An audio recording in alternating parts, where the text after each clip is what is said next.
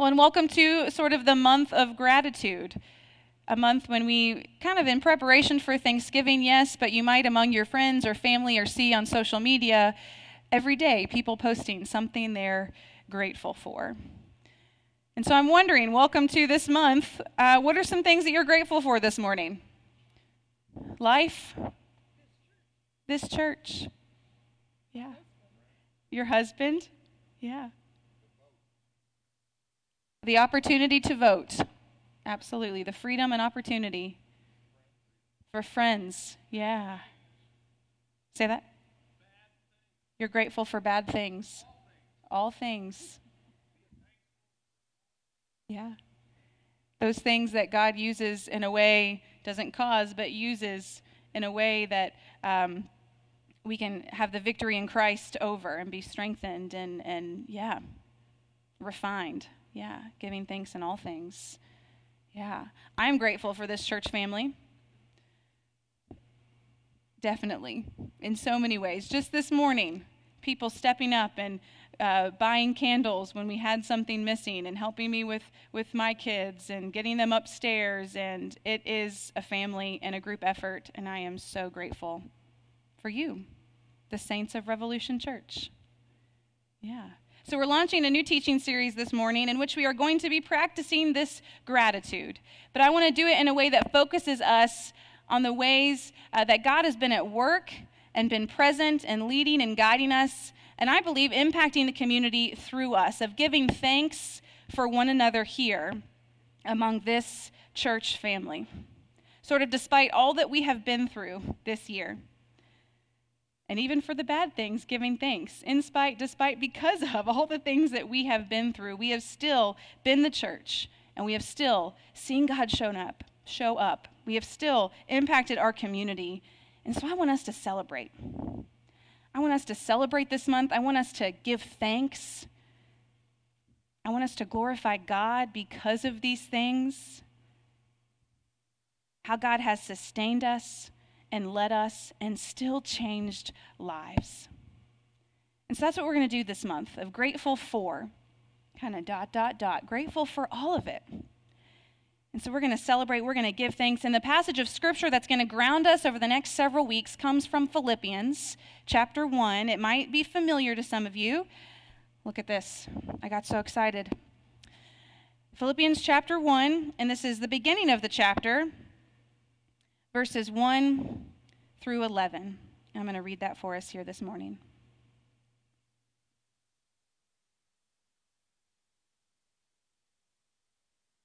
Thanks be to God, it worked.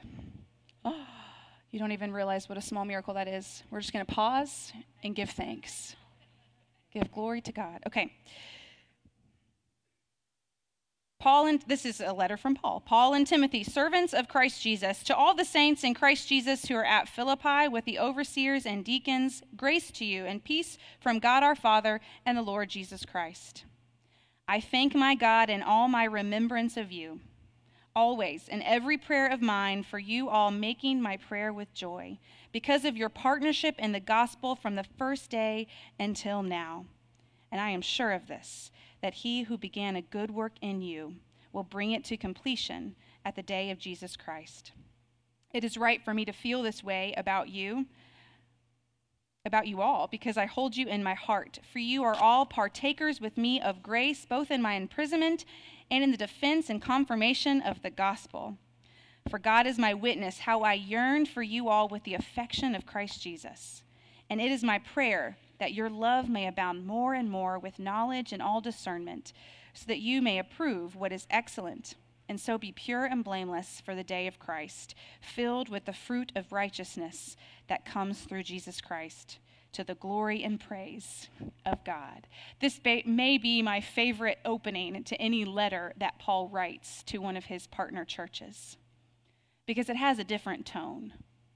If you've studied Philippians before, you may remember that it's known as sort of the little book of joy, 4 chapters marked by joy and thanksgiving and friendship. And it has this different tone because it's very clear that Paul knows these people in Philippi really well. He says, I yearn for you. I'm praying for you. I thank my God in all remembrance of you. There's friendship here that he's celebrating as he writes back to thank them for the ways that they've supported him in his ministry. And unlike in other sort of letters that he has written where he might be addressing a particular division in the church or a particular issue that this community might be facing, instead it reads sort of as a thank you letter, a thank you note to his friends. And I love that about Philippians. He says, I thank my God in all my remembrance of you, always in every prayer of mine, for you all, making my prayer with joy. Another translation would say, I thank God every time I think of you. Do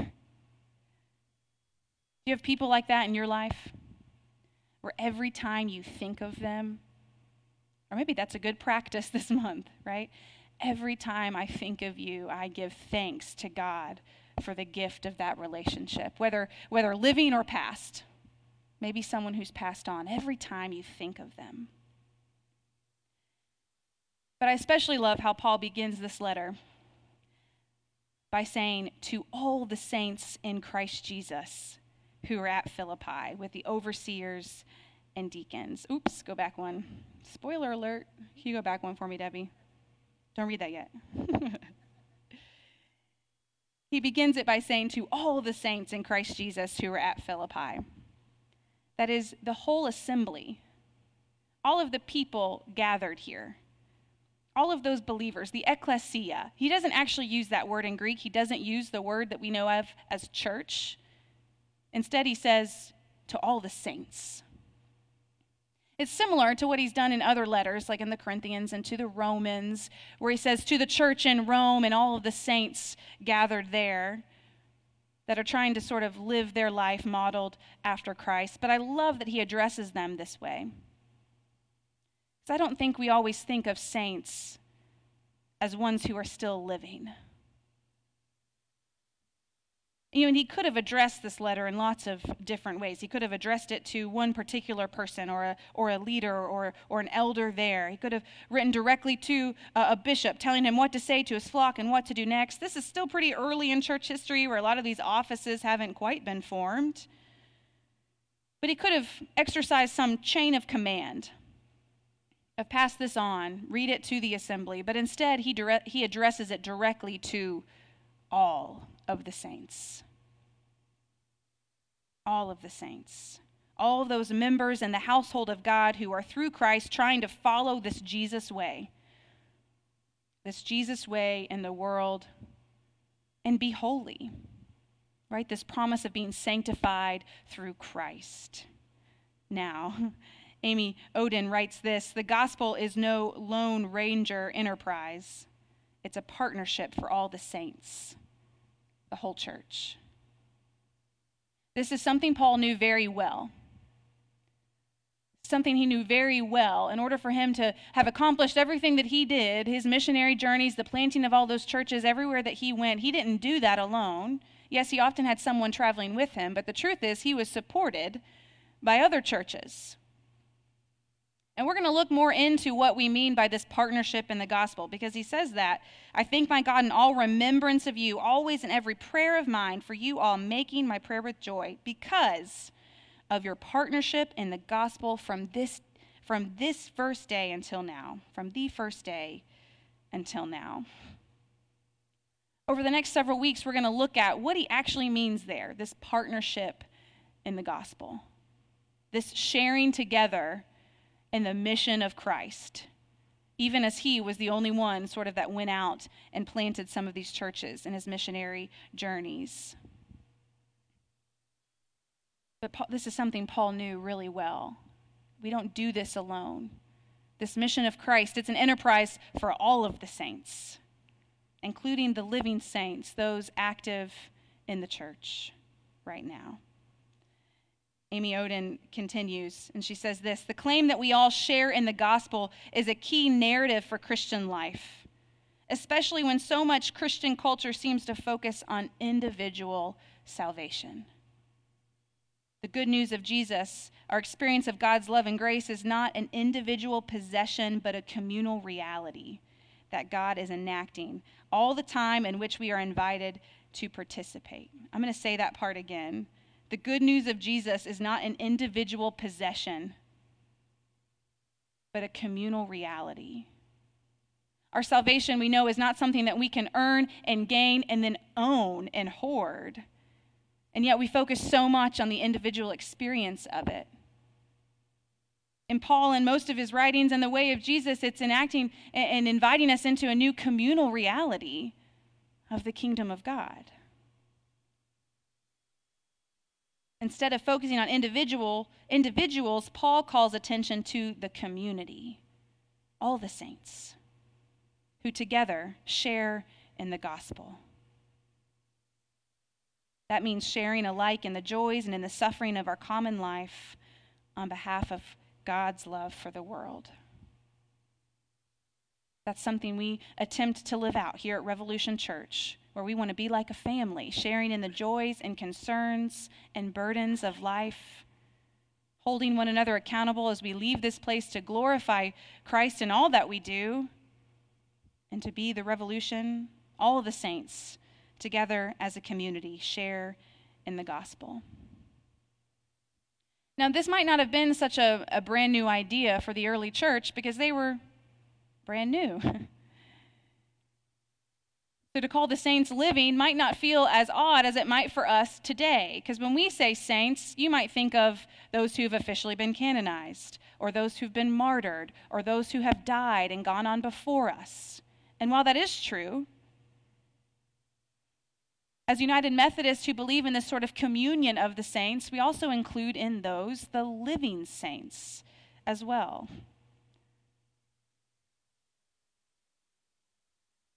And that's hard for us maybe because you might think of a saint as those almost holier than everyone else, nearly perfect in their earthly life by their words, by their works of mercy or their piety.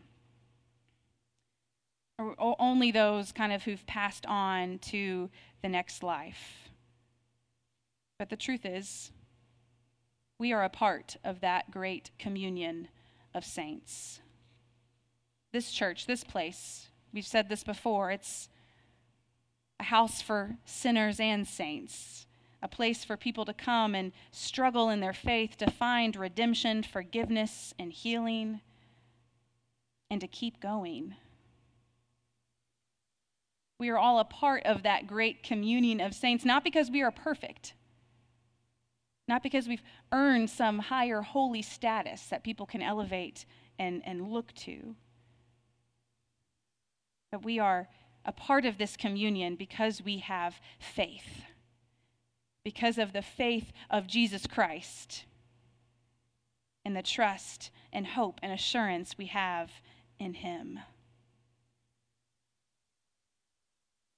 The 14th century mystic Meister Eckhart says this: "Do not think that saintliness comes from occupation. It depends rather on what one is. The kind of work we do does not make us holy, but we make it holy."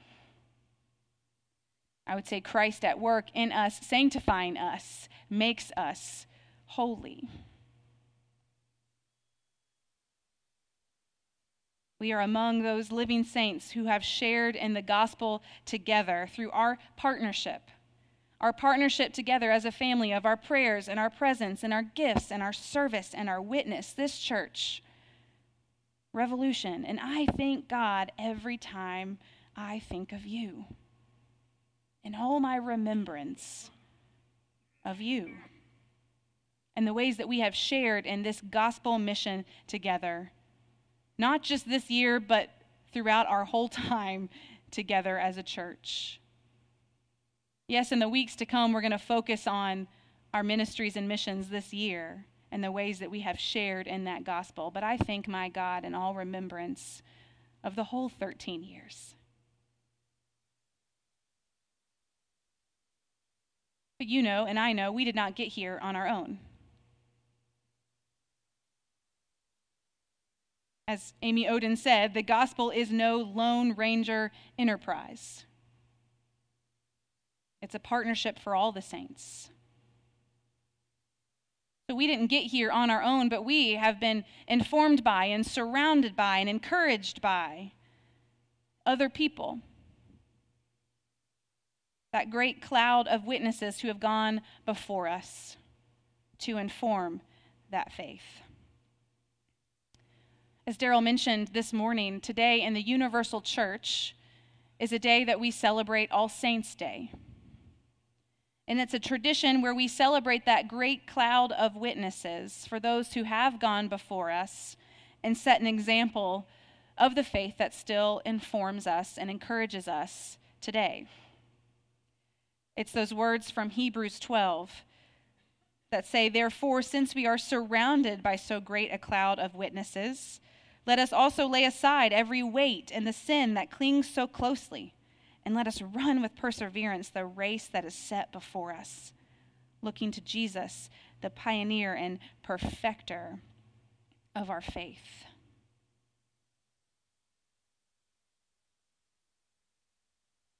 As I said, we confess in our Apostles' Creed this belief in this communion of saints, that even as we gathered here to worship and pray, that somehow there's this overlap with the great kingdom of those who have gone before us, who are around the throne right now worshiping Jesus, that we are somehow joining in with that great cloud of witnesses and worshiping Jesus Christ, our Lord.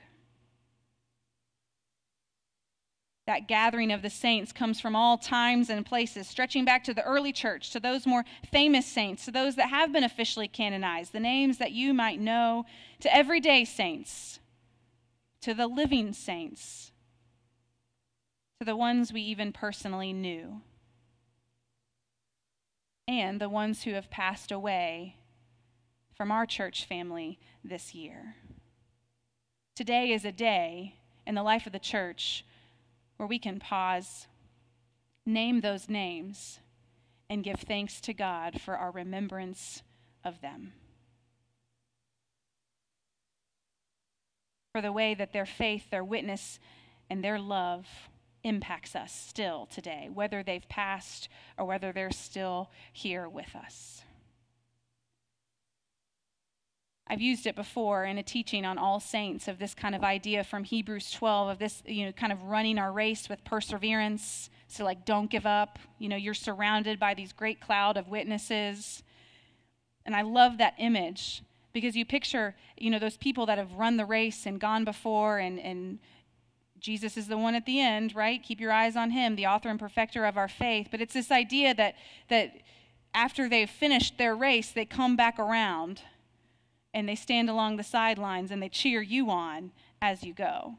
It's like what Matt does for me whenever I run a race, because I'm about, 30 minutes, depends on how long the race is, right? I'm a lot farther behind Matthew Edward Wallace than he is. And so he runs it, and he finishes it, and then he comes back around, and he stands on the side, and he cheers for me. And sometimes, like in my first half marathon, this was so many years ago, my third half marathon, actually, it was my PR, and I believe the only way that I was able to get under 2 hours in this half marathon 8 years ago, Rachel hadn't done that again, she's not gonna either, yeah, different stage of life, different priorities, it's fine. The only way that I was able to get that PR that day is because Matt, he actually didn't run that race that day. Well, he did, but he wasn't supposed to. He was it was one of those where you get dropped here, and then you run 13.1 miles, and you're just here. And so all your stuff and your gear, your water, your backpack, you just have to rely on kind of water stops along the way, unless you're married to Matthew Edward Wallace, who enjoys running.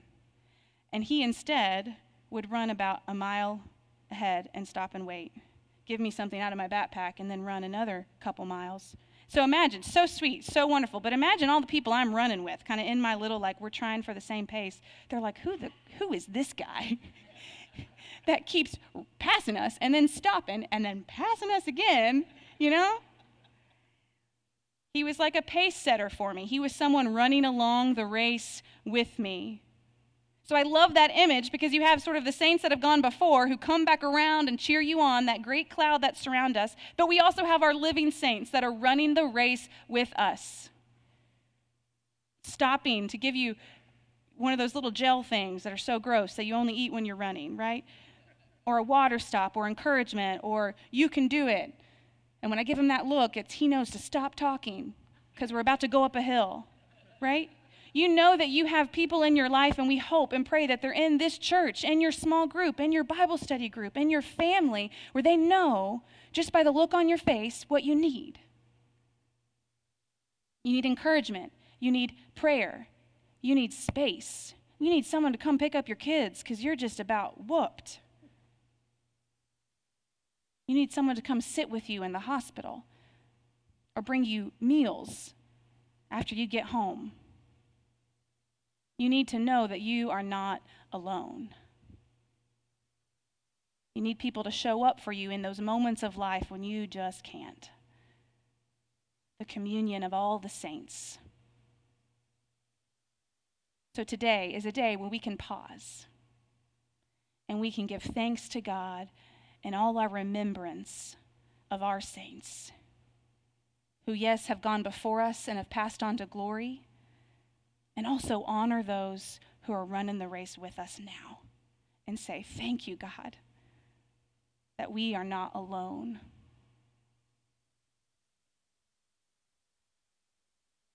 Here during our communion time, I'm going to invite you to an opportunity to have that moment and to light a candle in honor of or in memory of someone who has been a saint for you, who has informed your faith, who has encouraged you, who has made you the person that you are today. Maybe it's to light a candle for someone that you've lost this year and to say, thank you, God, for this, your servant. Maybe it's to light a candle for someone who's passed a long, long time ago, but they were so integral in your life and in your faith. A parent, a grandparent, an aunt, a friend, whoever it is, that you light a candle in memory of them and say, thank you, God, for this, your servant. Or maybe it's to light a candle for someone here running alongside of you in honor and in thanksgiving. Thank you, God, for this, your servant. When you come up for communion, you can simply just come to the center table here and light as many candles as you want for as many names that you can say aloud or silently speak as you say a word of thank you. We have a taper on either side that you can use to light a tea light here, as many as you'd like. And as is tradition, it's not something that we've had to do very often, but as is tradition, as part of our church family, I will start by inviting us to take a moment to remember those saints, the one that we have lost this year from our own church community. Some of you might not know, and some of you might remember, that Tom Wine passed away in April. He was here on April 16th, our very first Sunday in this space, and we didn't see him again.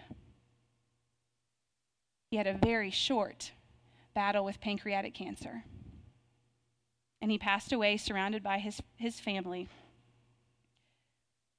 after about 2 weeks from that diagnosis. He attended our church for many years. He began as he came over with the Boy Scout troop from Southeast Christian several years ago, and he came and he stayed. And since then, he had become a leader, serving on SPR, teaching in our Monday night Bible study group, leading in many ways. I think he's most remembered for his servant's heart, the one that was always willing to show up early or stay late and to clean up, to set up tables, to tear down. But I think he found his most joy behind the grill. He was our grill master. He was our grill master. And in fact, if you remember our Palm Sunday celebration, I don't remember the date. It was before the storm, the week before the storm, our last grill at our location on Bluegrass Parkway. I emailed him. He'd been sick, and he didn't know why. But he said, yes, I would love to be the grill master for our Palm Sunday celebration. And so he came. And he needed to sit down, but he did it. And so I give thanks to God today for his steady presence in our community, for his humility, for his wisdom, for someone who didn't use their public elected position for their own personal glory or gain, but quietly walked the walk. And so when I think of someone like in Philippians 2, when Paul talks about complete my joy, to be of the same mind, having the same love, do nothing from selfish ambition or conceit, but in humility count others more significant than yourselves. I thank God today for the example of Christ's humility that I saw reflected in Tom Wine. Because I believe he reflected back to us that image of God and that wisdom and that humility of Christ.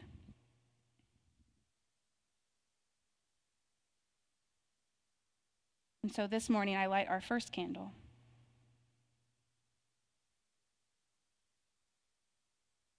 In remembrance and thanksgiving for the witness of Tom Wine.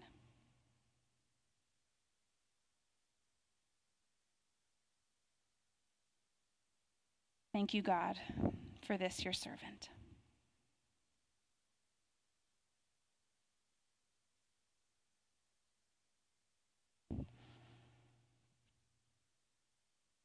Would you pray with me?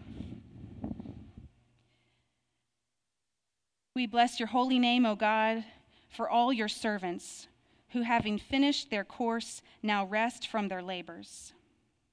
Give us grace to follow the example of their steadfastness and faithfulness to your honor and glory.